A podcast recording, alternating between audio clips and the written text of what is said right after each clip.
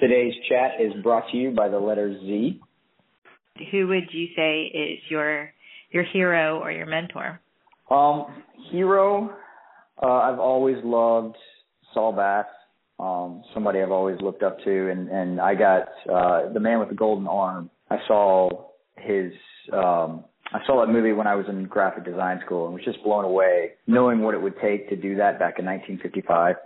And then all of his other animated typography has always blown me away. And then I, being a typography nerd that I am, Doyald Young is another one.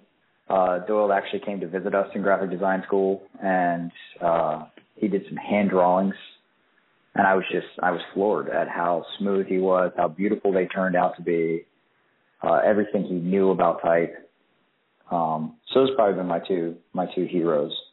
Mm-hmm. Uh, mentor right now, I'm probably without one. I've had some in the past, but at this point in time, I'm just I'm struggling to find somebody that uh, has the um, skill set that I do that would would be able to lead me into a different direction. So mm-hmm. so I don't really have a mentor at this point in time.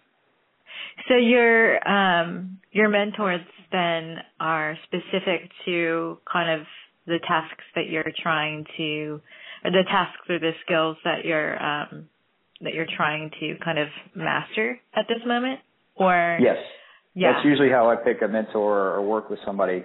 I find somebody who's a lot better than me, and I work to make them my competition. It's a it's an interesting way to you know, kind of there's other designers that have mentioned somebody that continues to be a mentor that I, I think that they're probably by the time I've interviewed them have kind of surpassed, you know, that skill and then they become kind of not necessarily competition, they just become kind of a colleague. So it's interesting to to get a different perspective on that. So what do yeah. you do for inspiration? I leave my desk and go and live. Um it's uh, for me I, I like to kayak so it's probably a lot of kayaking. Um, recently, since I've had kids, it's been just playing with my kids. Uh, showering seems to work all the time. you know, if I can't fix a problem, I'll go shower and I'll usually come up with a solution. Uh, but it's just, it's getting away from my computer and going and doing something that is not about the problem I'm trying to fix. So and usually what, it will subconsciously come to me. so then, I mean, even on your, I mean, when you're kayaking, do you actually think about work or think about a, a problem that you're working on while you're kayaking, or, or are you able to kind of be in the moment? Usually, I'm able to be in the moment. Um, sometimes, if it's a intense problem, yeah, it will, it will take me out of the moment. But I try and just concentrate on just, especially kayaking, just being out in the water and enjoying what's around me and paying attention to the trees and uh, you know the birds and whatever else is out there and just you know getting fresh air Mm-hmm. It's it's it's almost a meditation. Right. Is is there um you know anything else besides those? I mean, those are you know those are big. Um, I, I mean, those are big things to to do.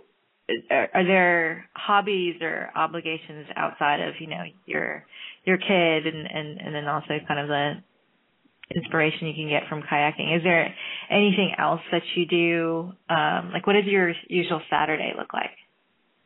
My Sunday? usual Saturday uh, is, is again, it's playing with my kids. I don't see much of my kids during the week just because I'm so busy. Mm-hmm. Uh, so I try and devote Saturday and Sunday to them. Um, so when you say, you know, what are you doing for inspiration? Well, that kind of tends to be my Saturdays and Sundays. Um, I do love to read. Um, you know, uh, you know, you actually talk about a place. I get a lot of inspiration at, at like the recycled bookstore in Denton. Um, I love going in there and picking up old books and looking at uh, typography used on the front of covers, or uh, you know, just different styles, uh, especially like old sci-fi, what they used to think sci-fi was going to look like. I mean, I just I love that stuff. So I could mm-hmm. spend hours inside recycled bookstore. And that sometimes I take my kids there and we just kind of run around that place. What would you do if if you weren't doing the job that you're doing now? I would probably. This is sad because it's kind of development. I'd probably be in robotics. That always interests me. It's it's actually kind of a side hobby. I don't mm-hmm. do a lot of it because I just don't have the time. But you know, making something tactile or work in the real world, having that kind of user experience or seeing how somebody reacts to just a robot following you is is an amazing experience. Thank you for listening to the Dallas Type. I'm Frances Iliana.